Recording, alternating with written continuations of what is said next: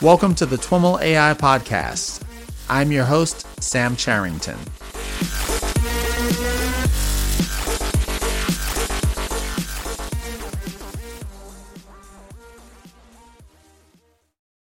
All right, everyone. I am here with Jeff Gehlhaar. Jeff is VP of Technology and Head of AI Software Platforms at Qualcomm, as well as a great friend of the show. Jeff, welcome back to the TWIML AI Podcast. Thank you very much for having me. It's great to be back, uh, I think, for our third visit. Um, give you guys an update on what we've been up to Qualcomm AI software. Yeah, I think we'll have a great conversation. Uh, I've heard a little bit about some of the updates that we'll be talking about and lots of good stuff. It's been coming up on nine months or so, I guess, since the last time we spoke. And since then, we've covered a lot of interesting conversations with folks on the, the research side.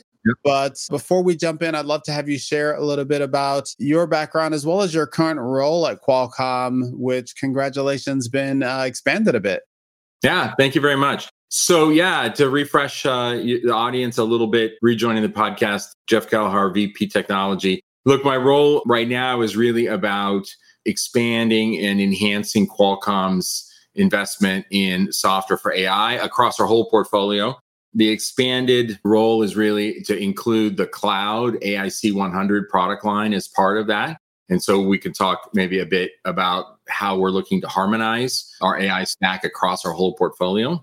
And as a bit of a background, I uh, spent a long period of time in, in what's now Qualcomm AI research. You, you spoke to one of my colleagues on that side recently but happy to be partnering really closely with Qualcomm AI Research to take their ideas and put them in the software and working, of course, with our hardware teams around our complete AI software solutions. So you mentioned the Cloud AI 100 and that portfolio of products. We've talked about it a little bit on the show previously, but kind of give us a refresher and share a little bit about the current updates there. Yeah, great. Thank you very much. So the AIC 100 is a product um, designed for cloud edge applications. So data center applications, uh, smart cities, you know, think about videos, surveillance kinds of applications, uh, autonomous robots.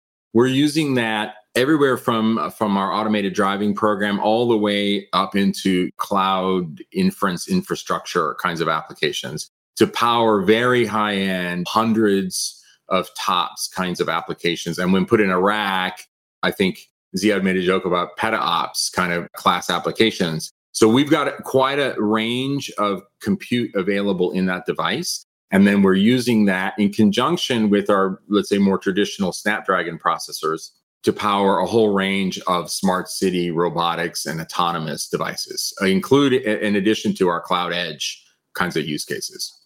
Awesome. So, one of the topics that I wanted us to dig into a bit is on ML compilers. Yeah. This is uh, an increasingly interesting and hot topic with projects the likes of Glow out of Facebook and TVM.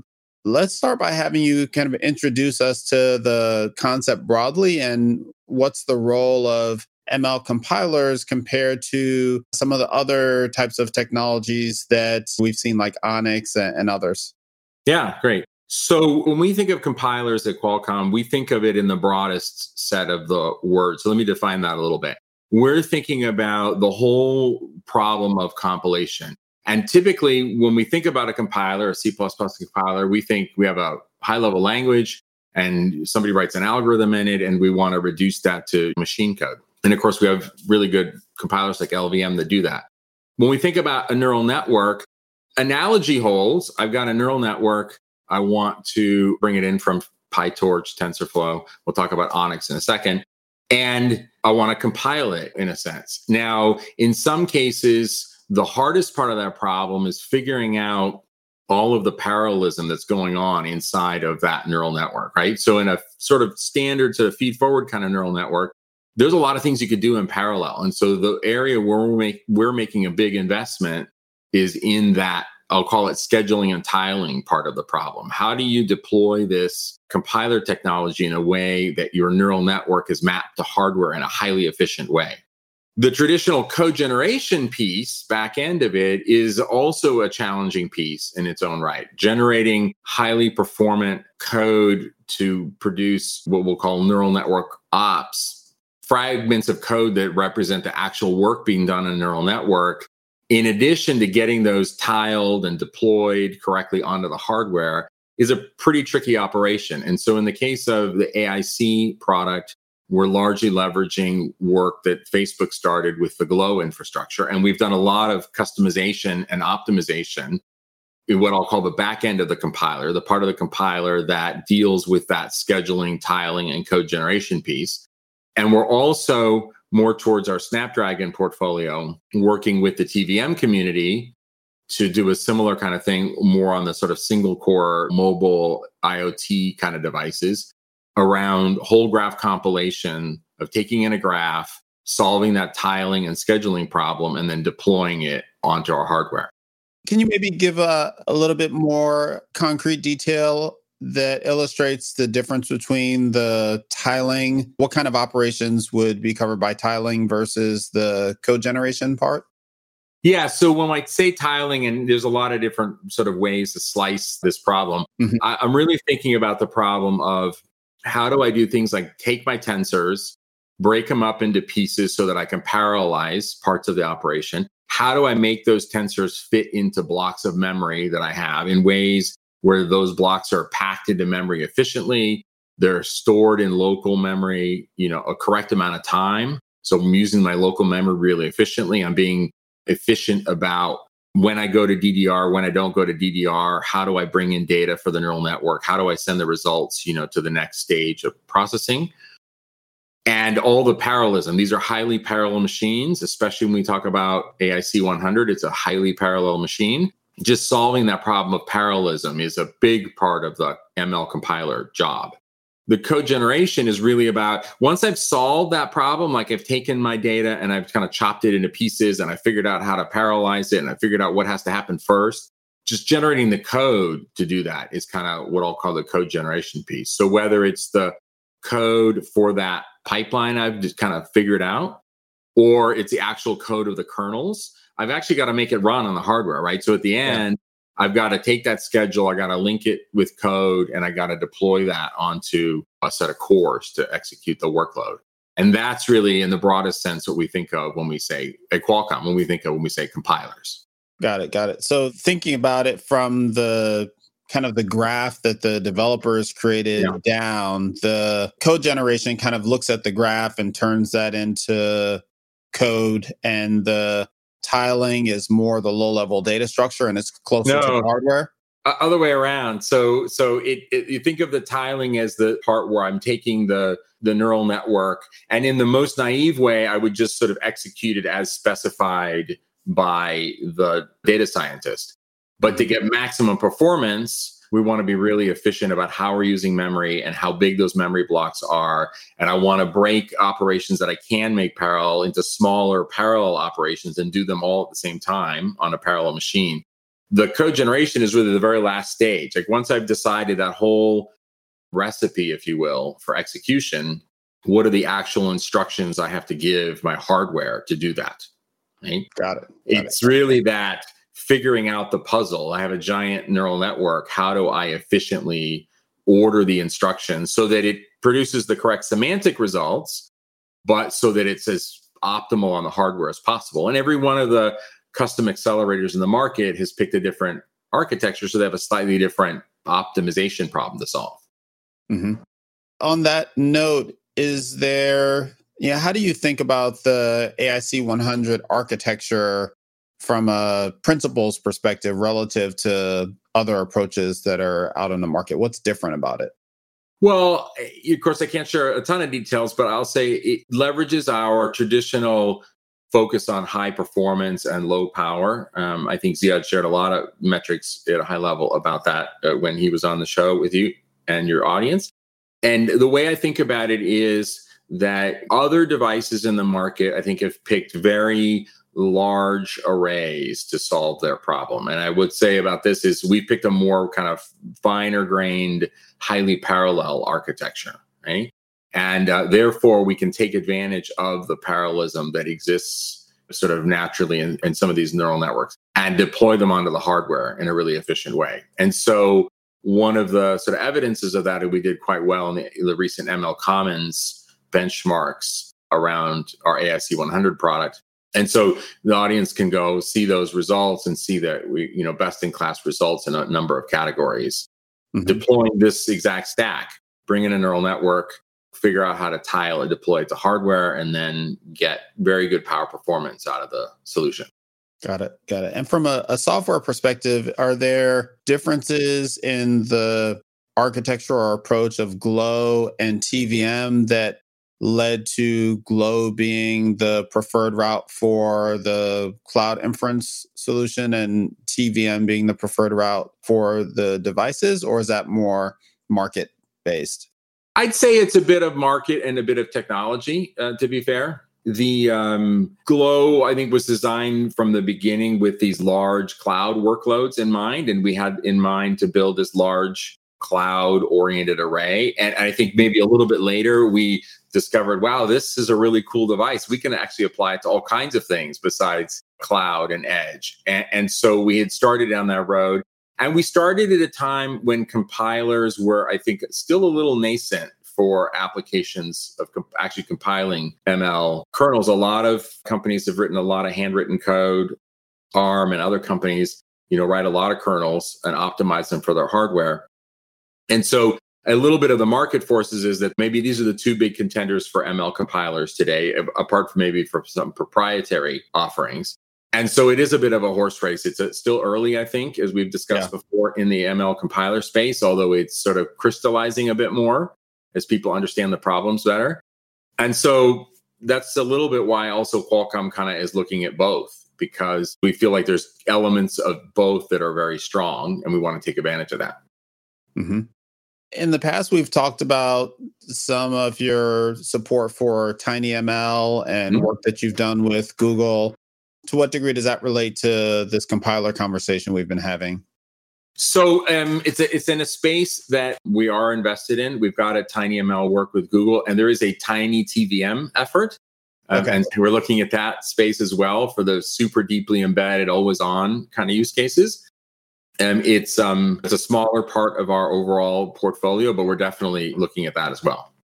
Got it. So the I guess the way to think about it is you've got the kind of cloud class, large scale infrastructure devices. That's AIC 100, and you're using Glow as the compiler there. You've got the handheld devices that are still relatively full featured and powerful, and TVM is the approach there. And then TinyML is more for these smaller footprint, more constrained, always on devices. And Tiny TVM is an offshoot that is going to provide that same set of compiling capability for those devices. Yeah, it's a great way to summarize it. Absolutely. And then to close the loop, I mentioned ONNX earlier. ONNX isn't exactly a compiler, is it? No, no. So we were involved very early in the ONNX standards uh, establishment, if you will, sort of de facto standard. We chaired part of the ONNX Edge working group for a good period of time. And so ONNX has kind of gone in kind of maybe two ways. We still use it very extensively as an interchange format. So mm-hmm. our tools can read ONNX files that are exported, let's say from PyTorch. And frequently, our customers bring us those kinds of models, and we work with them to deploy them onto our silicon. And there's also an ONNX runtime, right? So ONNX runtime has been started to be integrated into places like uh, WinML in the Microsoft stack, and in some of the data center applications as well. And so we've got work going on uh, to bring ONNX as a runtime on top of our underlying APIs into our portfolio as well. So we think of ONNX as, like you said, not a compiler, but as a data interchange format yeah. and as a sort of execution framework that can sit sort of on top of our silicon. Yeah, I kind of think of it as like a CSV file for yeah. spreadsheets, you know. Yeah. TensorFlow might be Excel and PyTorch might be pages, and you can still interchange data using the CSV format. Similar to that, but I wasn't familiar with the runtime effort. That sounds pretty interesting. So think about it. There's when we think about it and talk about it a little bit, but um, we're providing a set of APIs across our whole platform with this, you know, as we sort of harmonize our offering. And what we then find is that there are a number of different what I'll call sort of execution frameworks that various markets or various customers want to use. So in some markets, they want to use TF Lite. We think of that like an execution framework.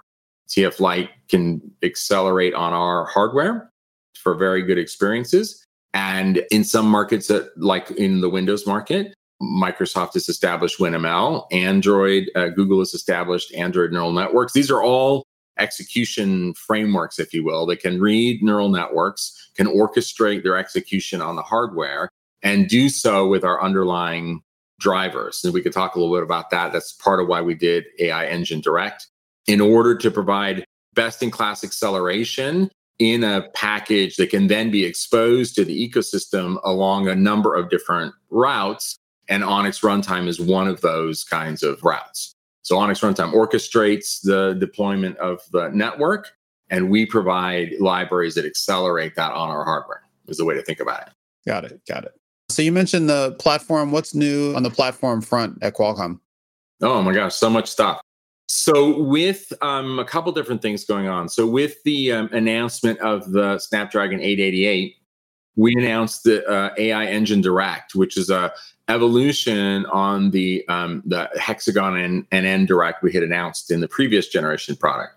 Mm-hmm. And the basic idea there is um, is we realized that there was this diversity of routes that our customers wanted to use to get on the platform. We just talked about TF Lite and Android neural networks and so on. And we realized that the key, kind of biggest innovation we can provide is, is linking that compiler discussion we had earlier, this tiling and deployment thing, which is very hard to do and it's unique to our hardware, and provide a bridge to these execution frameworks. So this AI Engine Direct is sort of a mid-level API that's consistent across, it will be consistent across all of our product offerings as we move forward, but starting with the Snapdragon portfolio of products. And that API can then be used above that API. You can write an orchestration layer like a TF Lite or like an ONNX runtime. And below that API, we provide best in class hardware acceleration across our IP blocks. And the advantage to the developer is a common API so they can talk to our hardware, whether they want to talk to a GPU or they want to talk to HTP, they can talk to our hardware with a common API. It's on us to provide best in class scheduling and tiling and acceleration. And then they can build their application kind of however they want. Now we're going to take that and we're going to extend that concept over to the AIC product so that you will have a f- kind of horizontal experience, regardless of where you want to use a Qualcomm piece of silicon in your product, you will have a common way of accessing our APIs. And if you want to use common orchestration like an ONNX runtime, you can then build on top of that. And of course, we'll partner with industry partners to make that smooth and seamless. So we're really trying to open up our portfolio. Mm-hmm. Um, mm-hmm but provide best in class sort of hardware and software acceleration at the low level and then really provide kind of choice as you go up the stack depending on what your application needs are got it and as you bring more capability to the platform are you seeing a shift in the types of developers that are accessing your apis meaning is it shifting from kind of the device manufacturers and OEMs to the end developers at all?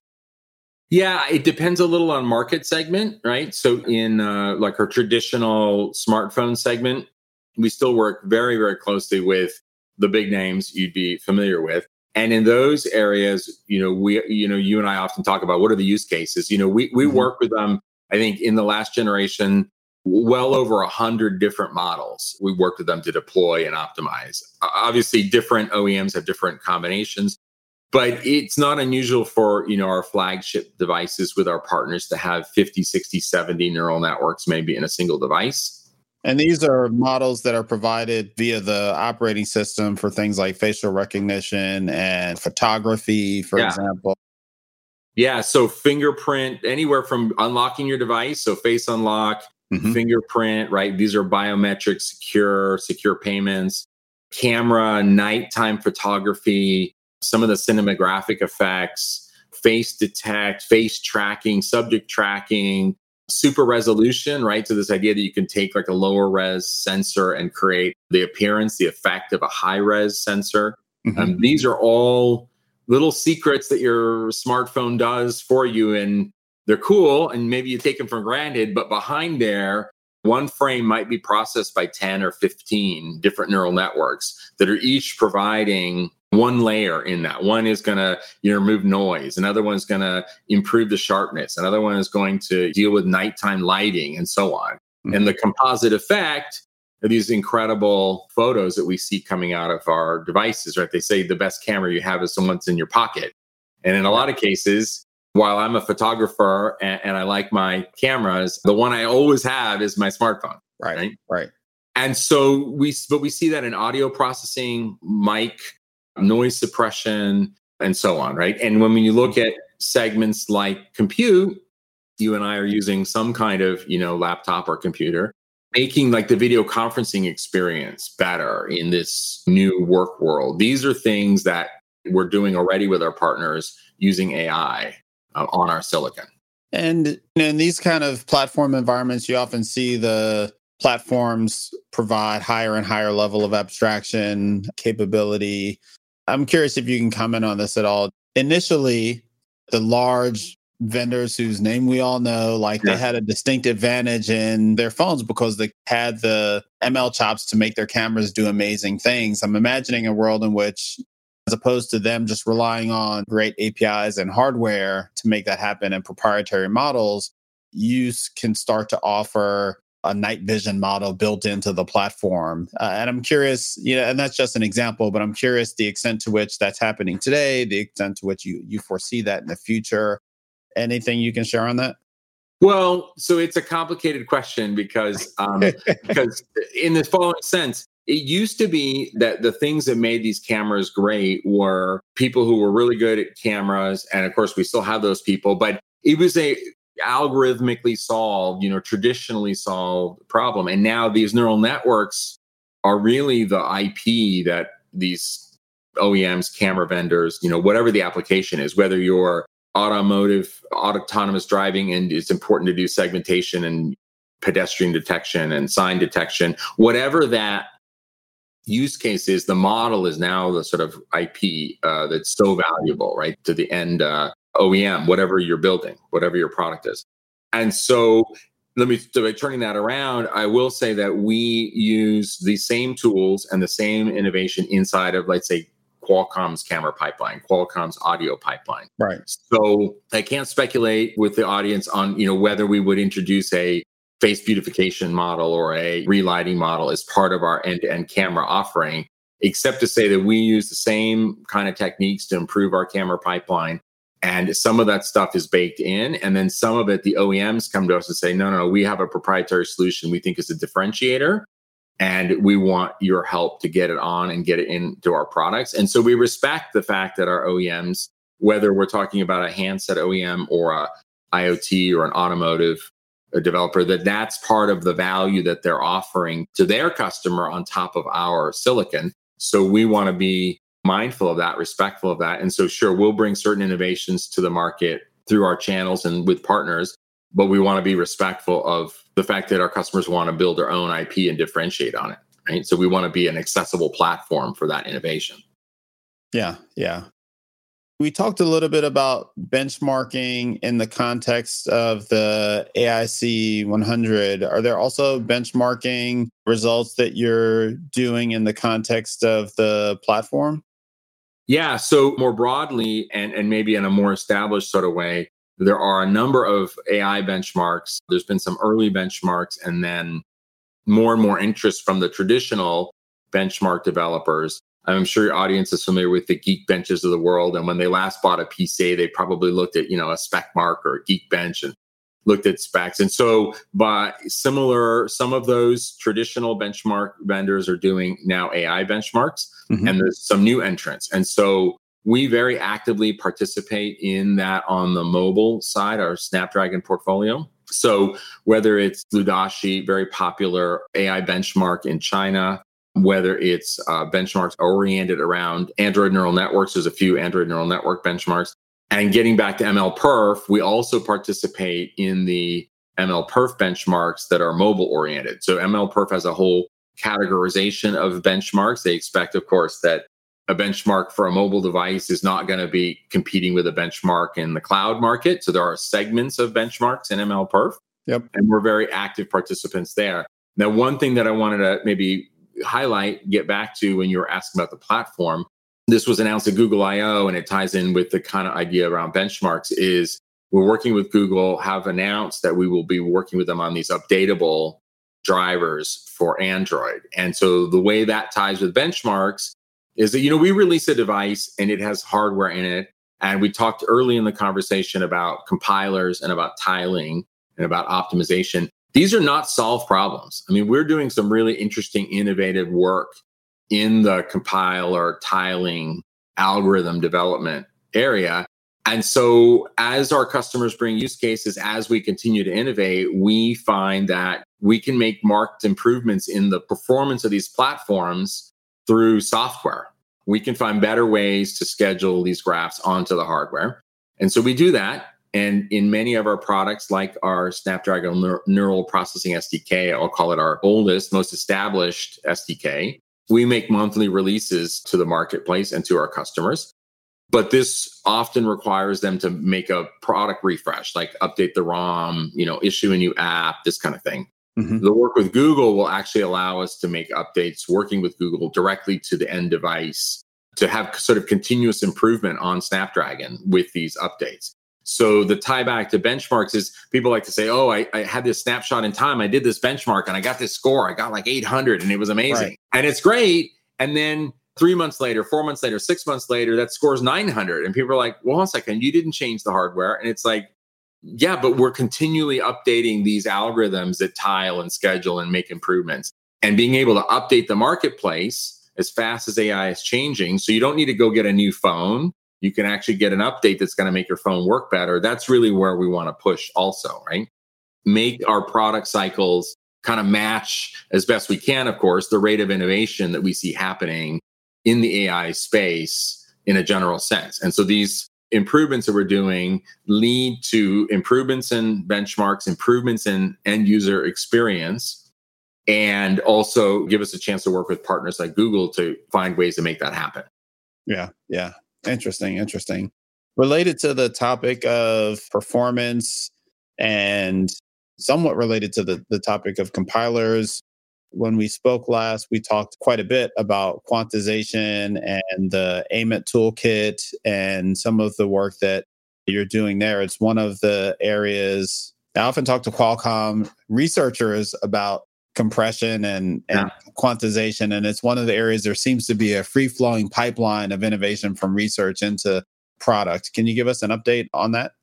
Sure, absolutely. So, again, we talked a little bit, had a short update in our tech summit at the end of the year on, around Snapdragon 888. As you mentioned, there's a sort of continuous innovation happening. And this is really a good example of one of many, but a good example where we're closely partnering with our colleagues in Qualcomm Research and, and trying to make those ideas that you hear from Amir and from others, maybe on the podcast, mm-hmm. over into the product. So the update there is um, that's part of my expanded role. Will be um, taking on the full commercialization of these tools. We'll be integrating them as part of this, if you will, harmonization of our full stack. That will include being able to bring in quantization results from tools like AIMET. It won't be the only tool. We will still accept, of course, PyTorch and TensorFlow.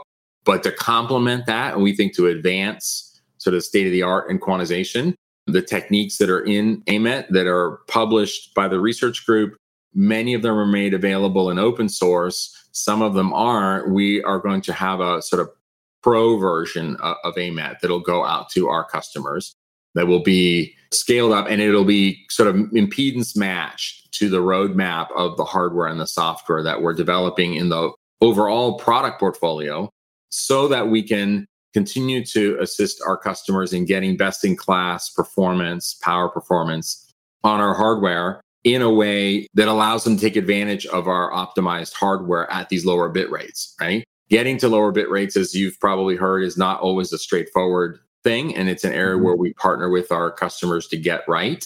But by making sure that we've got tools that can do compression, that can do things like AdaRound, right? This is statistical rounding technique to improve accuracy for these bit rates. As we do that, as we do other things in the future that improve on our tooling, you'll see more and more of these things, you know, hopefully fit together. And in that area, we're really trying to harmonize that to, to again reduce the friction. Asked about developers and whether it's just the OEMs, reduce the friction so that less and less data scientists and more and more developers can do this for themselves yeah. and can get the advantage of it. So that's really where we're going with that. So stay tuned. The audience should stay tuned as we do that. We're already engaged with our partners. Many of our partners have already uh, basically AIMET Pro and they're using it and they're giving us feedback on it. But that will become more and more a mainstay of our products as we move forward. And can you speak to the maybe the most promising or, or most recent techniques that have been incorporated into AIMET Pro for quantization and what they offer from a relative performance perspective or how you think about that landscape? Yeah. So the little secret here is that tricks that are in AIMET and AIMET Pro have been shipping in our products for a while. So some of our best quantization techniques we kind of snuck into the product like 18 months ago before we had sort of a, a toolkit sort of fully identified. So some of what you see in the marketplace already takes advantage of those techniques. Got it.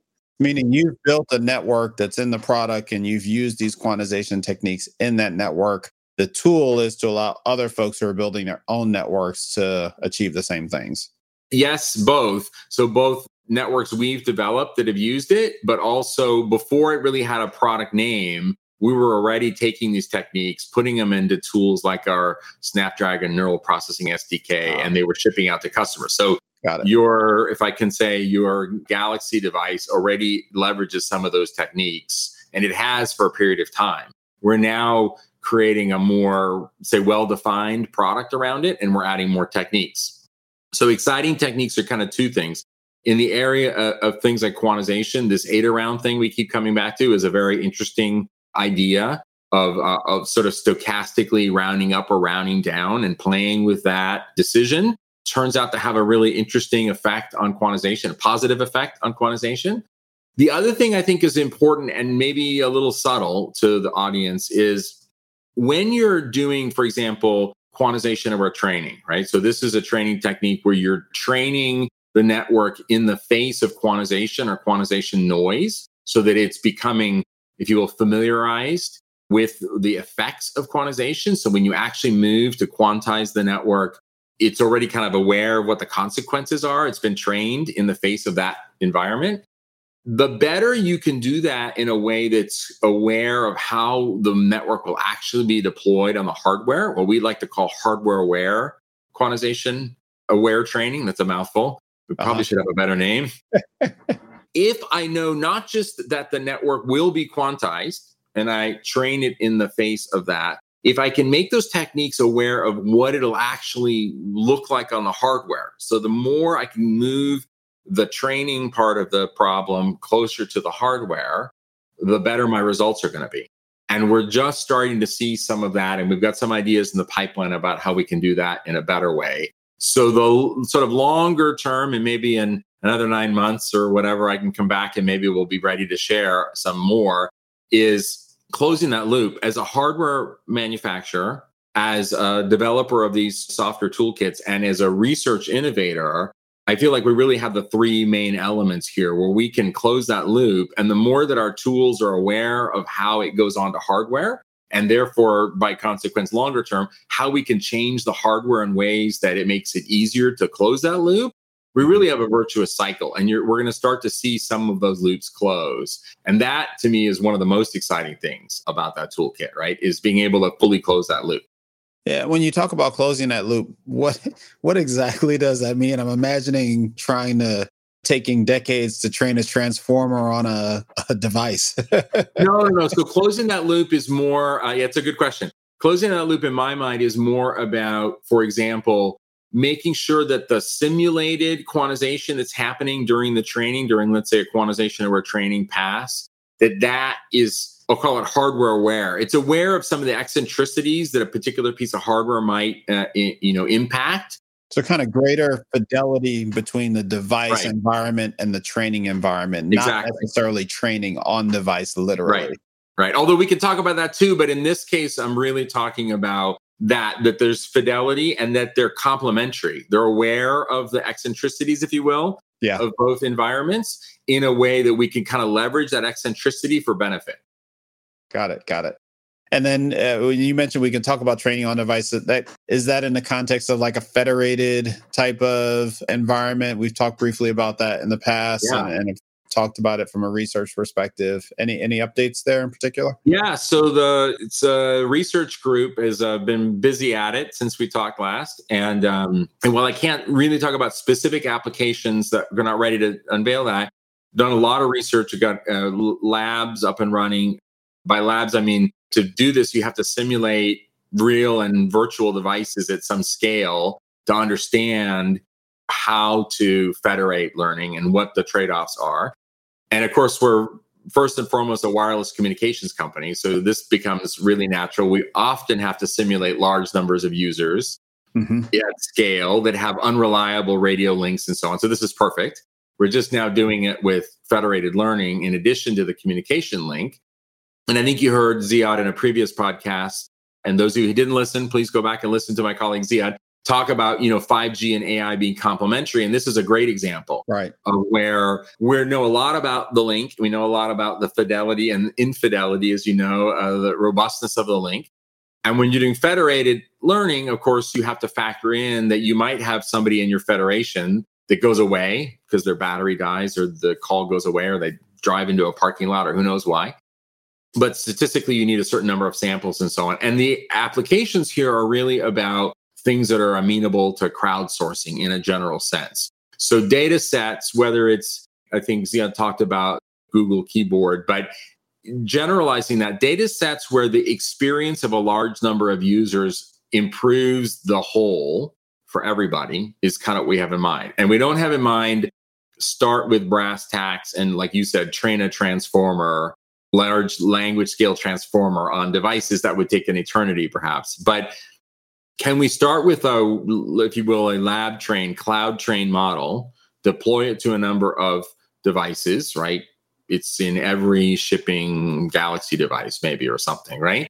And can the experiences of the users collectively improve because their environment, the experiences that they and their device go through are all different or largely different, right?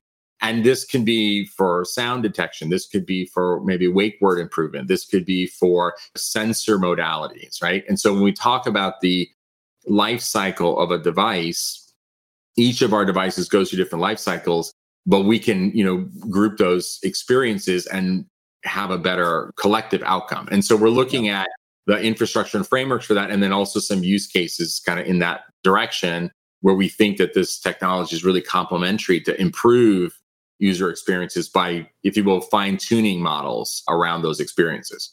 Got it. Got it. Awesome. Awesome. Well, Jeff, uh, it is always a pleasure to chat with you and uh, appreciate the updates as always. Wonderful to have you on the show. Well, thank you very much. Really enjoy it. Thank you for having me and a great conversation about all these exciting things we're doing and come back the next time and give you and yet another update. Awesome. And I should mention that we have mentioned several other conversations with Ziad and, and some of the researchers, and we'll have related links on the show notes page so folks can check them all out. Jeff, thank you. Thank you. You have a good afternoon. You do. All right, everyone, that's our show for today. To learn more about today's guest or the topics mentioned in this interview, visit twimlai.com. Of course, if you like what you hear on the podcast, please subscribe, rate, and review the show on your favorite podcatcher. Thanks so much for listening, and catch you next time.